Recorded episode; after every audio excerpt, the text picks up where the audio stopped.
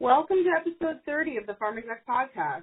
I'm Kristen Harms, the associate editor of Pharmexec magazine and our podcast host. Pharmexec magazine is a multimedia publishing brand that brings you the latest commercial insights for the C-suite. This week's podcast is sponsored by QXMD, an HCP engagement platform that drives disease awareness and best-in-class therapies. Visit qxmd.com/dsa to discover how QXMD can help you to educate and engage clinicians worldwide. Again, that's qxmd.com/dsa. So today we're going to speak with Anna Sundgren, and she is the renal disease strategy leader, global medicines development at AstraZeneca. Uh, Lisa Henderson, our editorial director, is joining me. And in our interview, Anna talks with us about cardiovascular, renal, and metabolic diseases and her journey. So we'll speak with Anna after this quick break.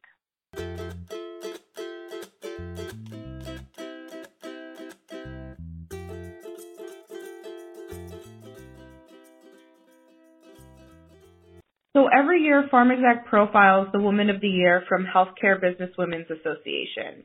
And the really cool thing is that this is the 30th annual HBA Woman of the Year. I'm really honored to say that I had a chance to speak with this year's winner, Sharon Callahan, for the profile in our April issue of Pharmexec. Sharon is the Chief Client Officer of Omnicom Health Group and CEO of TBWA World Health. So be sure and look out for her profile in this month's issue of Pharmexec, which you can find at pharmexec.com.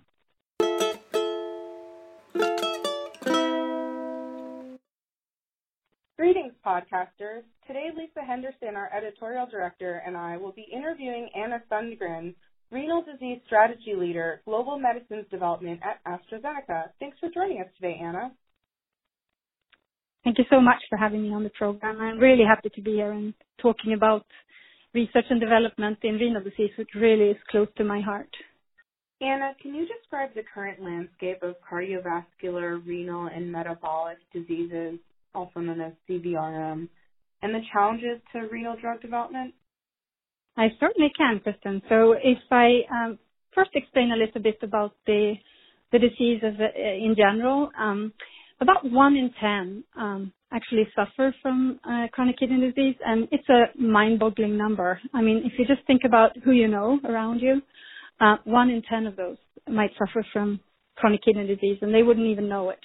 And in the U.S., it's uh, about 32.9 million uh, patients actually that that suffer from chronic kidney disease.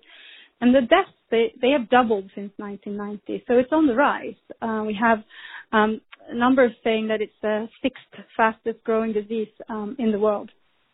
And the reason for that is that we know that there are three main drivers for chronic kidney disease. Um, you get increased blood pressure, and if it's not well controlled, if you have high sugar and it's not well controlled, or if you have ongoing inflammation, it really drives chronic kidney disease. And what happens when you, you have chronic kidney disease is that your function, your renal function, your filtering function in the kidney is going down over time.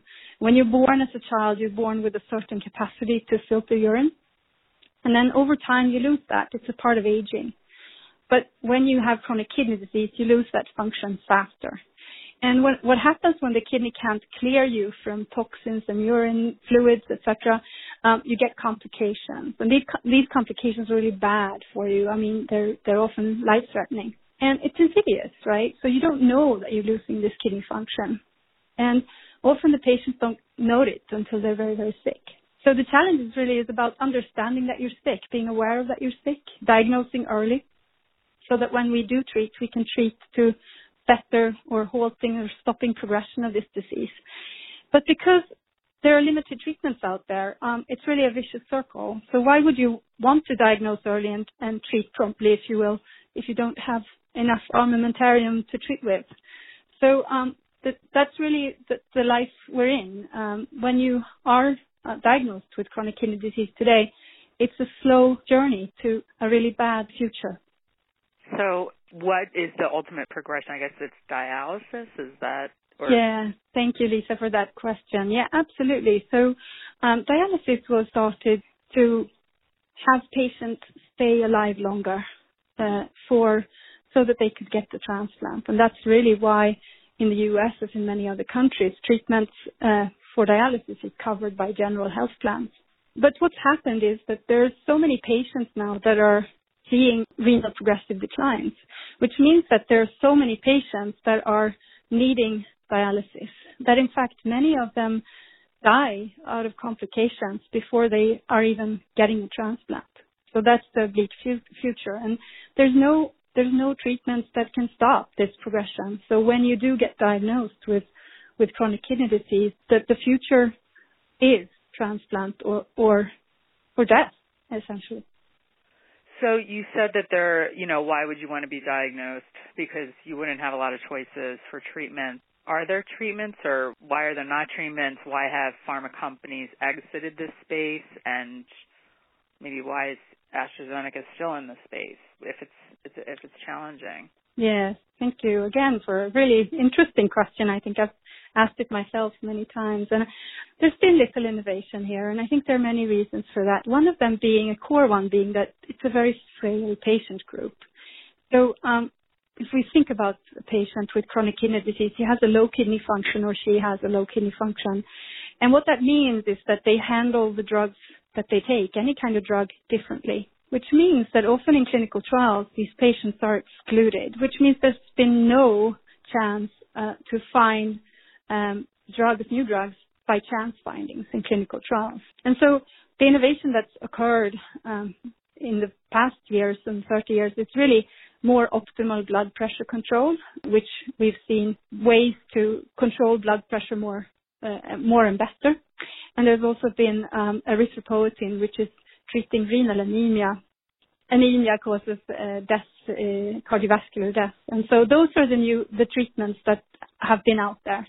But what we see is that patients still progress, they still uh, die of, of complications, and they still are in need of transplants and dialysis. And so, while there are medications out there, they don't help enough. And so, pharma in general have possibilities now with new therapies that, that show promise. And this is both in treating the progressive disease as well as complications. And AstraZeneca in particular, we're very well placed to be in this area. Well, that's good news. So, what you kind of touched on why, obviously, we need the new therapeutics for chronic kidney disease, but are there some on the horizon? What's on the horizon for these patients currently? It's um, a very interesting area for CKD patients. In fact, there are several new therapies that are coming uh, out on treating these life-threatening complications. One of them being um, uh, hyperkalemia. Uh, when you have a poor kidney function, you have difficulty clearing potassium out of your blood. And potassium is an ion that affects how the heart beats. And so uh, being able to control your potassium values in a selective way is a very interesting and new opportunity that's on the horizon. Another one is, is renal anemia. So the kidney actually produces a hormone called erythropoietin.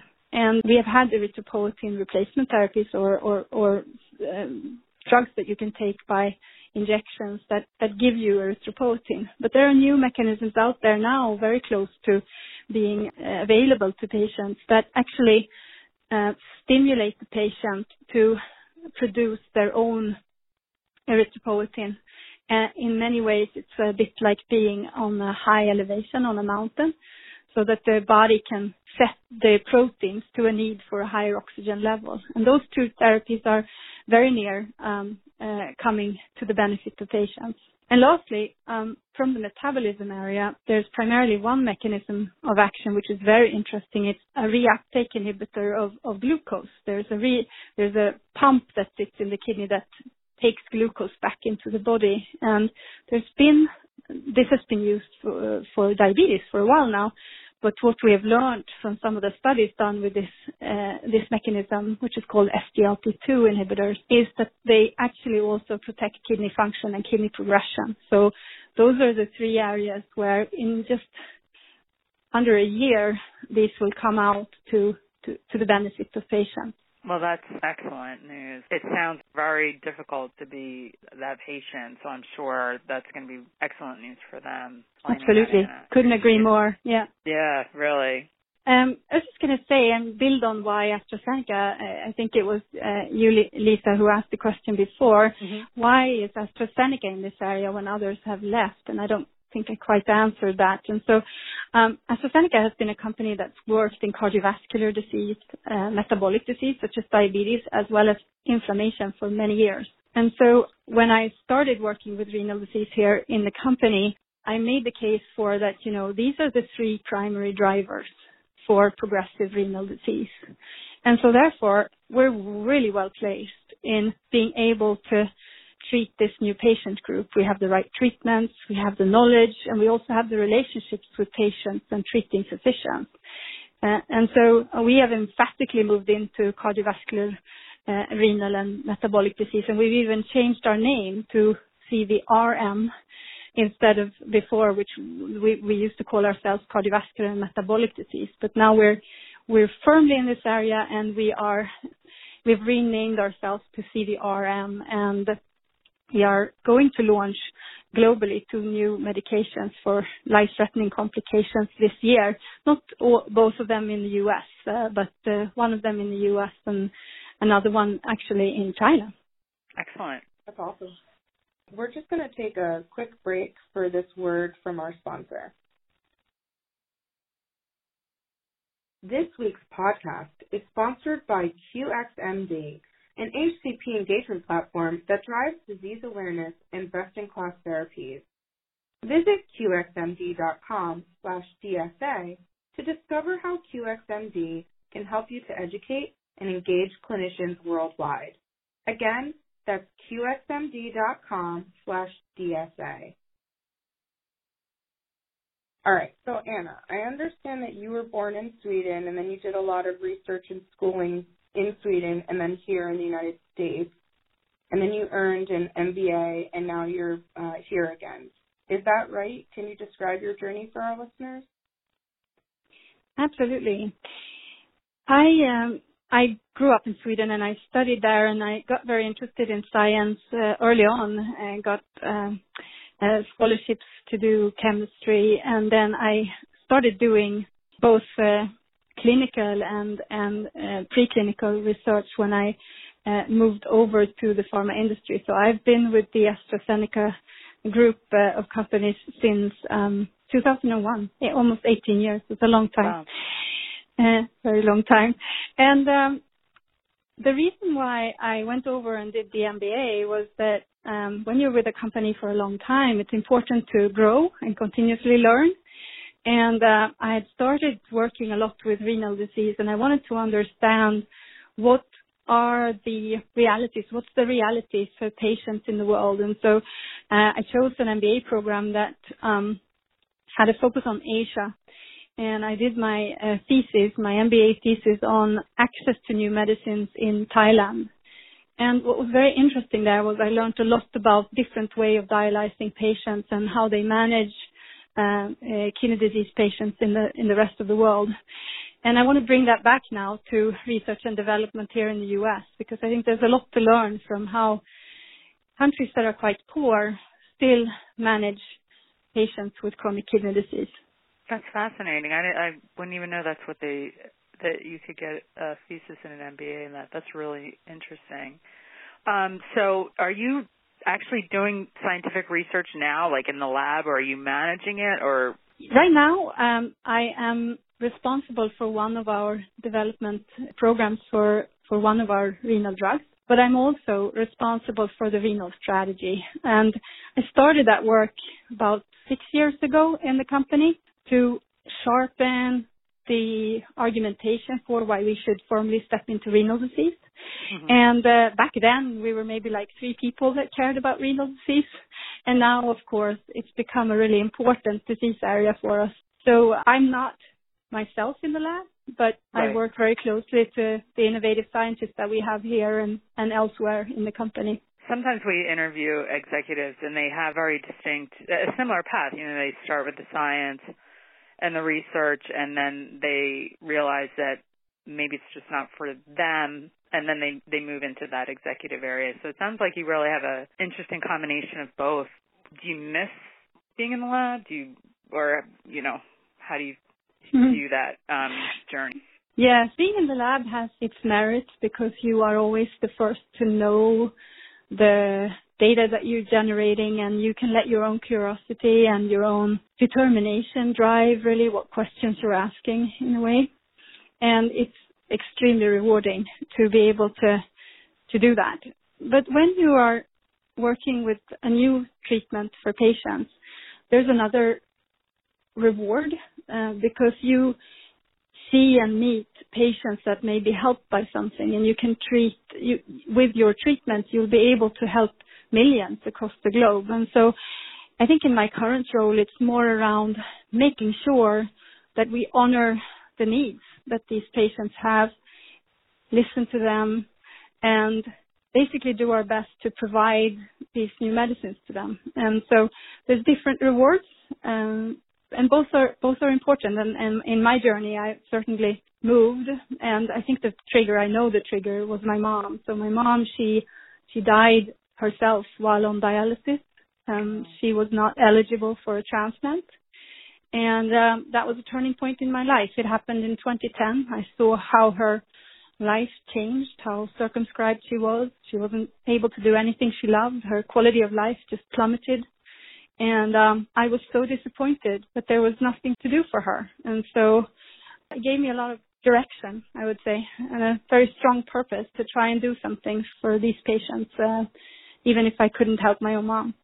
Well, I'm sorry to hear that, Anna, but I'm thankful that you are able to do that. You know, for other people, that's very important. So, you know, for other scientists out there, and I guess, you know, I don't I'm not a scientist.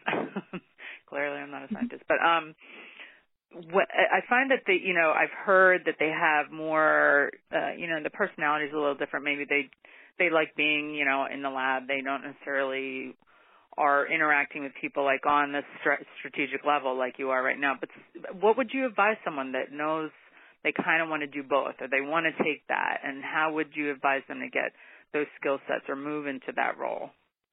I think that um, the scientific role that you have currently, if you are a scientist or a clinical scientist or a clinician, try to follow your curiosity and answer the questions that you have at, at present because there's always a lot to be found and, um, and to be uncovered for any disease really, but it's not specific to renal disease. But if you are interested in moving more to a strategic role, you have to lift your eyes a little bit. You have to take in the world listen to people around you and patients around you to see where there's applicability for the lack of a better word, where there's where your research can make a difference. And uh, if you take the time to do that, um, then there's always there's always need for new innovation and new science. It's just a matter of seeing it. So lift your eyes and look around, listen. Excellent. That's Thank really you. great, Anna. We want to thank you for taking the time out today to share your story and insights with our listeners. We really appreciate it.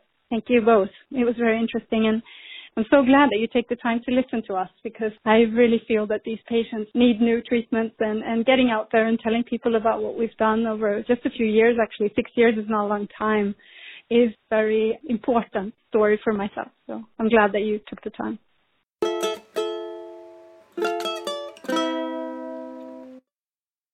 And now it's time for this week's leadership tips from Pharma Exec. My name is Anna Sundgren. I'm the renal disease strategy leader for AstraZeneca. And uh, my tip for you is if you want to work in pharmaceutical development and develop new medicines, lift your eyes, listen, and take in what the patients need.